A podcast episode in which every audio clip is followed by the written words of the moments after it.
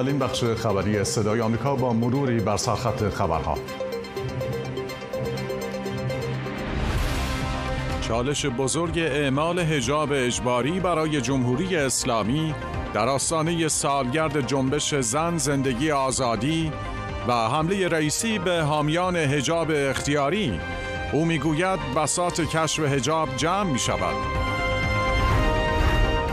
بررسی ادعای مقام های جمهوری اسلامی درباره شراکت و همکاری با گروه بریکس در جریان کنفرانسی با همین نام. و بزرگداشت روز دوستداران کتاب در آمریکا و رونمایی از مجموعه کتاب‌های قدیمی دستساز با استفاده از عناصر طبیعی در موزه ملی تاریخ طبیعی در واشنگتن دی سی.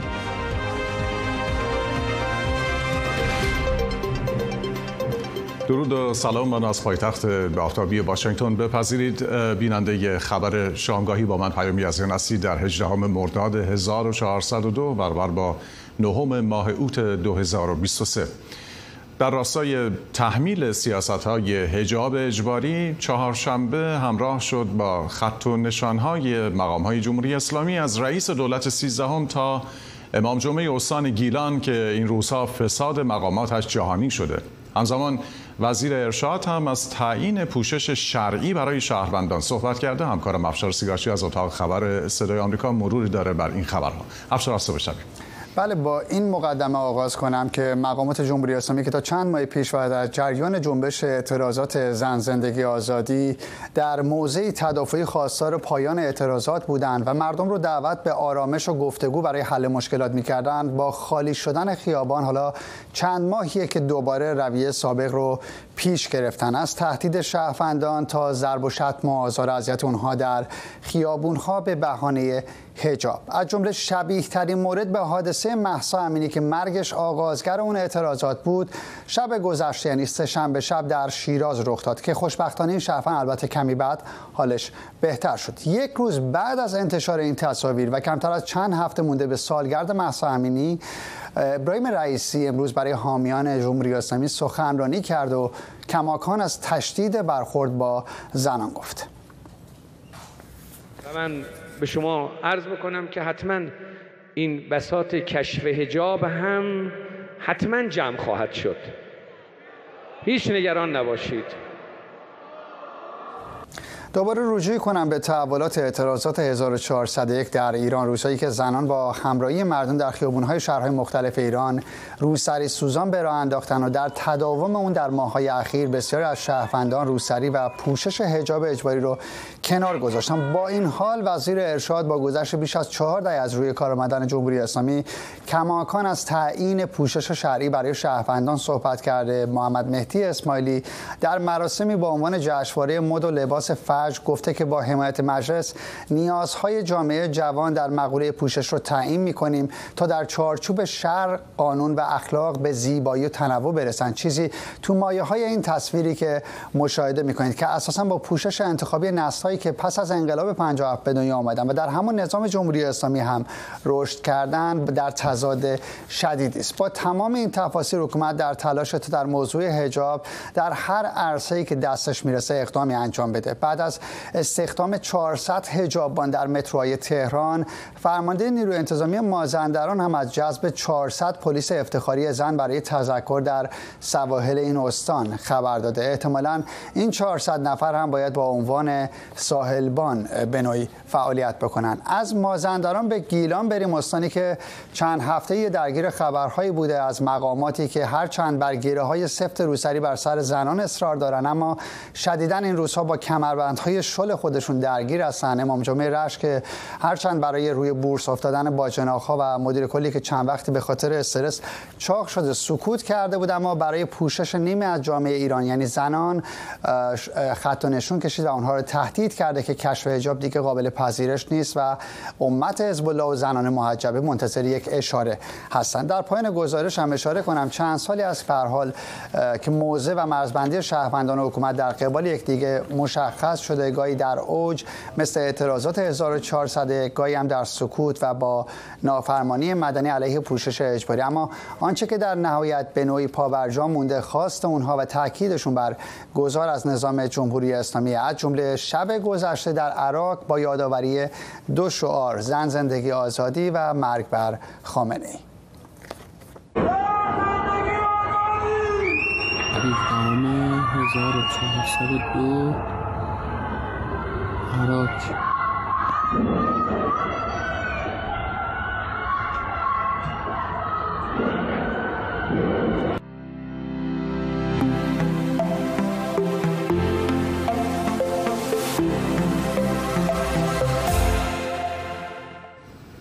همزمان با تحریم هفت فرد وابسته به جمهوری اسلامی از سوی دولت کانادا. رسانه های مجازی تصاویری از حضور قاضیزاده هاشمی وزیر بهداشت در دولت اول حسن روحانی را منتشر کردند که در خیابانهای مونترال کانادا به همراه همسر و فرزندش در حال گردش است. جزئیات بیشتر در گزارش آریان ریسواف. سهشنبه 17 مرداد ماه انتشار این تصویر از رادیو کانادا در کانال یوتیوبش که حسن قاضیزاده هاشمی وزیر بهداشت دولت روحانی را در خیابانهای مونتریال کانادا در حال قدم زدن نشان می‌دهد جنجال بزرگی را در شبکه های اجتماعی به راه انداخت. کانال مملکت با انتشار این تصویر نوشت در تصاویر تبلیغاتی صنعت گردشگری استان کبک کانادا تصویر این مقام سابق دولت حسن روحانی و همسرش دیده می شود.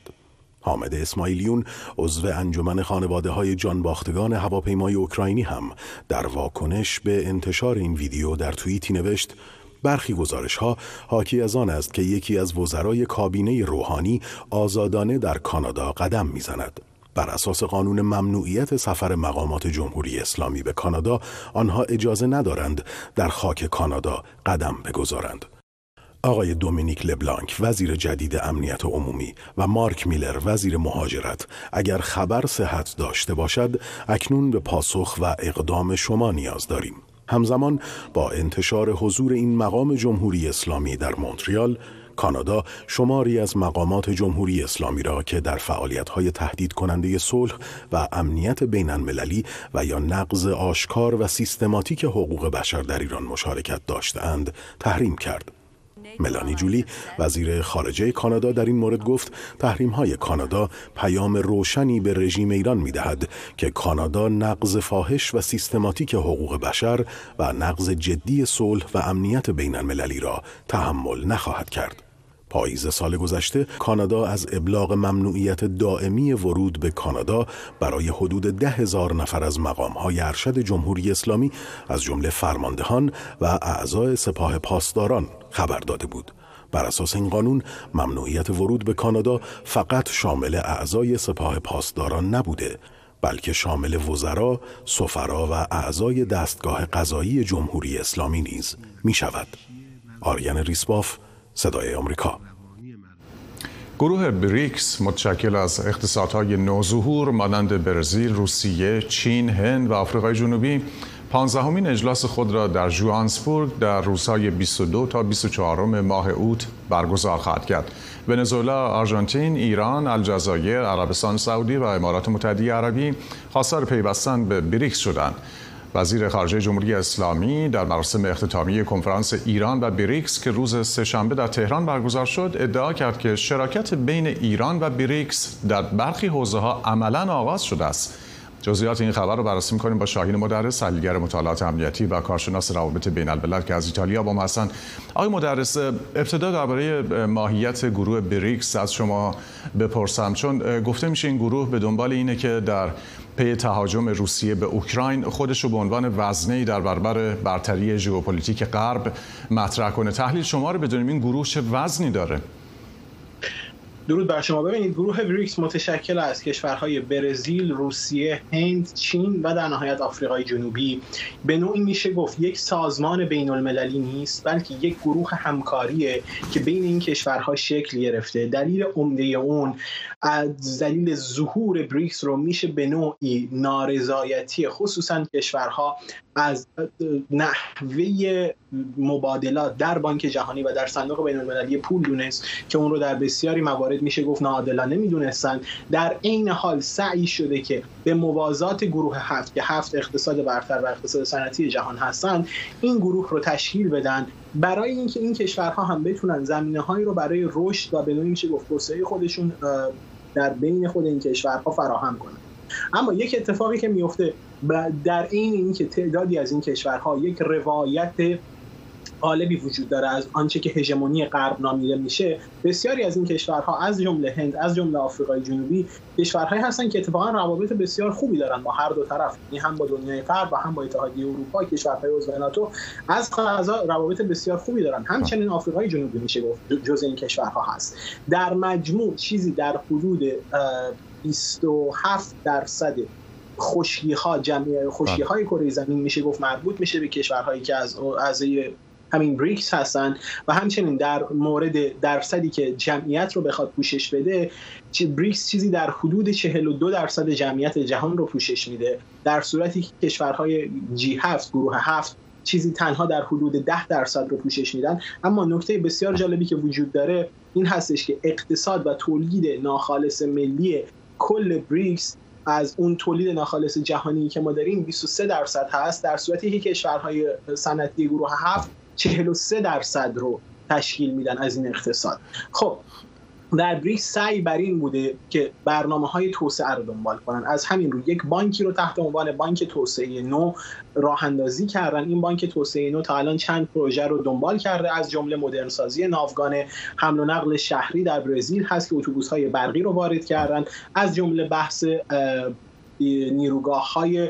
هایدروپلنس در روسیه بود و همچنین بحث تامین آب شرب در هندوستان که تا این لحظه با موفقیت انجام شده و در حال انجام هست. آقای مدرس خیلی کوتاه می‌خوام درباره اظهارات وزیر خارجه ایران در مراسم اختتامی کنفرانس ایران و بریکس از شما بپرسیم که گفته شراکت بین ایران و برخی عملا در در برخی حوزه ها در بریکس آغاز شده. آیا اینطور آیا بریکس تحریم های بین المللی ایران رو می‌تونه نادیده بگیره؟ چنین چیزی نمی‌تونه باشه. به خاطر اینکه همین لحظه‌ای که ما داریم صحبت می‌کنیم الان خود کشور روسیه برای بریکس مشکلات بسیار فراوانی رو ایجاد کرده. چرا که حمله روسیه به اوکراین باعث شد که روسیه به مراتب منزوی‌تر بشه تحت تحریم های جدیدی واقع بشه. و این بانک توسعه نو که خدمتتون عرض کردم این امکان رو نداره که الان بخواد ادامه بده به همکاری با روسیه. آنچه که جمهوری اسلامی رو دچار یک اشتباه بسیار استراتژیک می‌کنه و از سر کاملا ناآگاهی داره این اتفاق رخ میده و اینکه صحبت های آقای امیر عبداللهیان نشون میده که اساسا ایشون هیچ شناختی نسبت به این قضیه ندارن. این هستش که ببینید به صرف اینکه کشورهای عضو بریکس تمرکز و تایید دارن بر اینکه از پولها ارزهای محلی خودشون استفاده کنند این دلیل نمیشه که این سازمان بتونه بخواد بیاد با دلار مقابله کنه در سطح جهانی. آقای امیر عبداللهیان گفتن که بریکس یک سازمان فراقاره‌ایه یک ائتلاف فراقاره‌ای هنوز بین المللی نشده. بریکس یک ائتلاف نیست. بریکس یک سازمان همکاری هست و حتی بین المللی نشده و امکان بین المللی شدن هم در حال حاضر نداره. چنین امکانی وجود نداره. از سمت دیگه آقای امیر عبداللهیان اشاره کردن نسبت به اینکه کشورها نه تنها خودشون از رشد اقتصادی نفع بردن بلکه روابط و مبادلات بین اونها در سازمان بریکس افزایش پیدا کرده. دوباره چنین نیست. از زمان شروع حمله روسیه علیه اوکراین ما اتفاقا شاهد ایجاد تضاد منافع در کشورهای بریکس بودیم. کما اینکه بین منافع چین و روسیه این اتفاق افتاده کما اینکه حمله روسیه و تحریم ها باعث شده که کل کشورهای بریکس مجبور شن فعالیت های خودشون رو کاهش بدن. و وقتی شما مقایسه می‌کنید گزینه هایی که اون چهل گزینه که الان تقاضای این رو دارن که به بریکس بپیوندن جمهوری اسلامی رو وقتی در اون لیست می‌بینید به این نتیجه می‌رسید. نه تنها چیزی نمی‌تونه اضافه کنه بله. جمهوری اسلامی به بریکس بلکه این روند رو به مراتب کنتر خواهد کرد. ممنونم. آقای شاهین مدرس کارشناس روابط بین الملل که از ایتالیا با ما بودید سپاسگزارم و اما دفتر ریاست جمهوری آفریقای جنوبی اعلام کرده که ولادیمیر پوتین در نشست بریکس شرکت نمی کند. آفریقای جنوبی پیش از این توافق در یک دوراهی قرار گرفته بود چرا که به عنوان یکی از اعضای دادگاه بین المللی کیفری در صورت حضور ولادیمیر پوتین باید او را دستگیر می‌کرد. پوتین از سوی این دادگاه و به تمام جنایات جنگی در اوکراین تحت تعقیب است.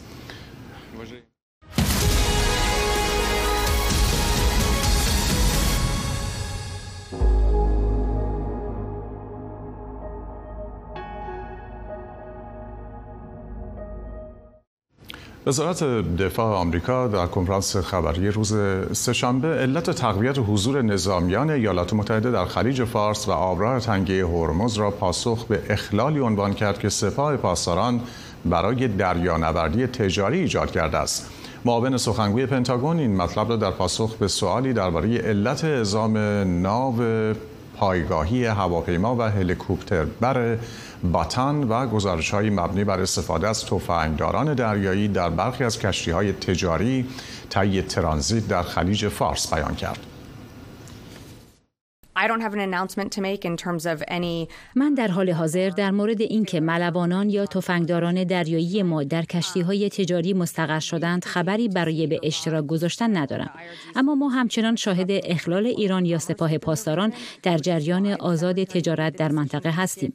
به همین دلیل است که وزیر دفاع تصمیم گرفت تا توانایی ها و نیروهای بیشتری را در منطقه مستقر کند تا مانع از ادامه فعالیت سپاه در منطقه تنگه هرمز شود.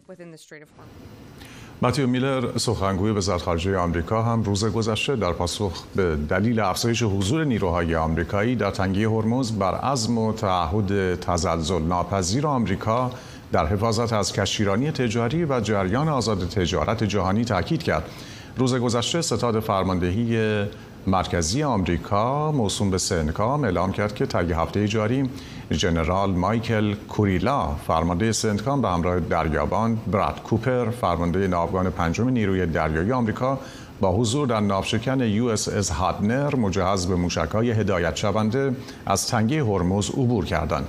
در بیانیه سنتکام هدف این گشت دریایی بررسی راههای مواجهه با تهدیدها و چالش‌های موجود در منطقه با مقام‌های دو کشور امارات متحده عربی و بحرین که مقر ناوگان پنجم در آن کشور است عنوان شد آمریکا پیشتر اعلام کرده بود که برای مقابله با افزایش توقیف کشتی های تجاری در منطقه خلیج فارس و تنگه هرمز نیروی دریایی، هوایی و تفنگدار دریایی اعزام می کند که امریکا بخش عمده ای از آن محقق شده است. ایران در منطقه عملیاتی سنتکام قرار دارد.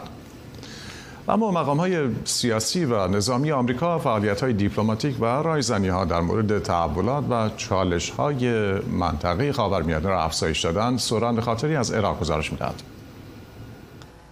جیک سالیوان مشاور امنیت ملی آمریکا سهشنبه در ابوظبی با شیخ محمد بن زاید رئیس امارات دیدار کرد. به گزارش خبرگزاری رسمی امارات اونها در مورد روابط استراتژیک امارات و آمریکا و لزوم تقویت این روابط رایزنی کردند. تحولات منطقی و جهانی محور دیگر گفتگوی اونها بوده. خبرگزاری امارات میگه اونها بر لزوم اقدام مشترک برای تأمین امنیت و ثبات منطقه تأکید کردند رویزنی مقامات آمریکا و امارات در مورد امنیت و ثبات منطقه در حالی است که اخیرا آمریکا برای تأمین امنیت خلیج فارس و جلوگیری از توقیف کشتی ها از سوی جمهوری اسلامی 3000 نیرو رو به منطقه اعزام کرده. فرماندهی مرکزی ارتش آمریکا موسوم به سنتکام در بیانیه اعلام کرده که مایکل کوریلا فرمانده سنتکام هم پس از عبور از تنگی هرمز به امارات و بحرین سفر کرده. او در دیدار با مقامات نظامی امارات در مورد همکاری های نظامی برای مقابله با تهدیدات منطقه‌ای گفتگو کرده.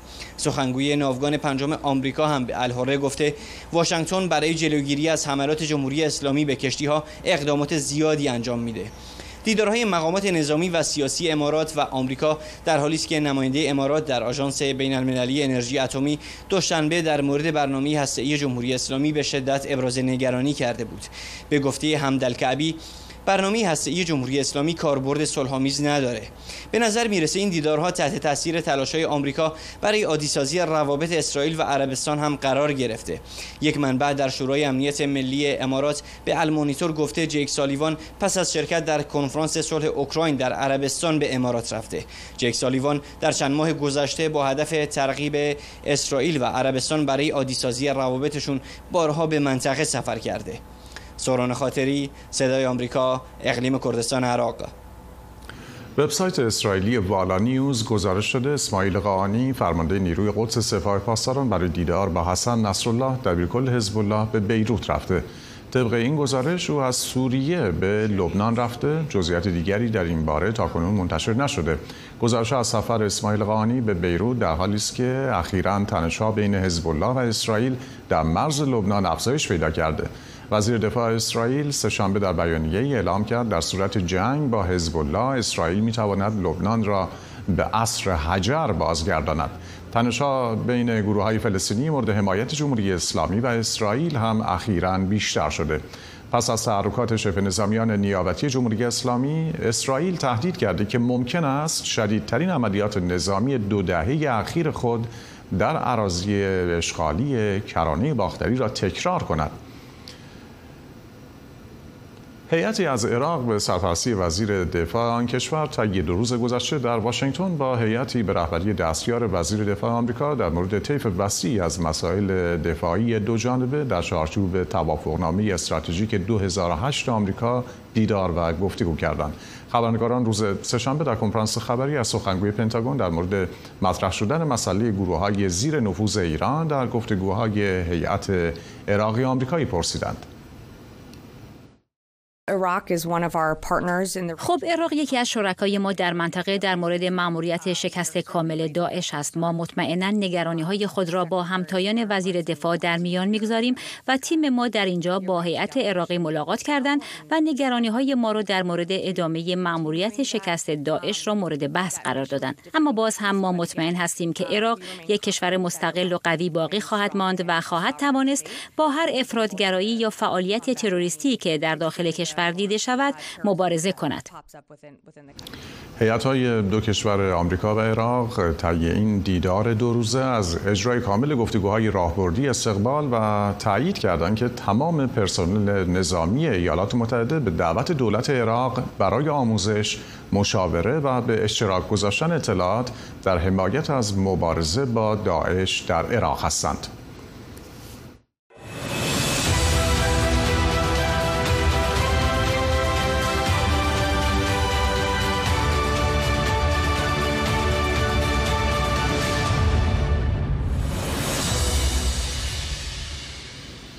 بر سر غرق شدن کشتی حامل مهاجران در دریای مدیترانه 41 نفر جان باختند. سازمان پزشکان بدون مرز می‌گوید از روز دوشنبه یک کشتی این سازمان به کمک مهاجرانی اعزام شده که در قایقی در آبهای ساحلی ایتالیا سرگردان بودند. از قایق غرق شده تنها چهار نفر نجات پیدا کردند و روز چهارشنبه وارد جزیره لامپ دوزا در جنوب ایتالیا شدند. این نجات یافتگان می‌گویند در میان غرق شدن شمار زیادی زن و کودک بودند. قایق آنها پنجشنبه از بندری در تونس حرکت کرده اما در آبهای ساحلی اروپا دچار حادثه شده است. ایتالیا می‌گوید در سال جاری تا کنون نزدیک به 94 هزار مهاجر از راه دریا وارد آن کشور شدند. سال گذشته این رقم نزدیک به 45 هزار نفر بوده است. توماج صالحی رپر ایرانی برنده جایزه گلوبال میوزیک آواردز اعلام شد. مرکز گلوبال میوزیک آواردز روز چهارشنبه اعلام کرد جایزه بخش هرتیک این مرکز به خاطر آهنگ فال به توماج صالحی تعلق گرفته. بنا به اعلام این مرکز توماج صالحی پیش از بازداشت این آهنگ اعتراضی را در اوج اعتراضهای گسترده جنبش زن زندگی آزادی اجرا کرده است. توماج از هشت ماه پیش در زندان جمهوری اسلامی است و او با رأی اخیر دادگاه انقلاب به شش سال و سه ماه زندان محکوم شده است.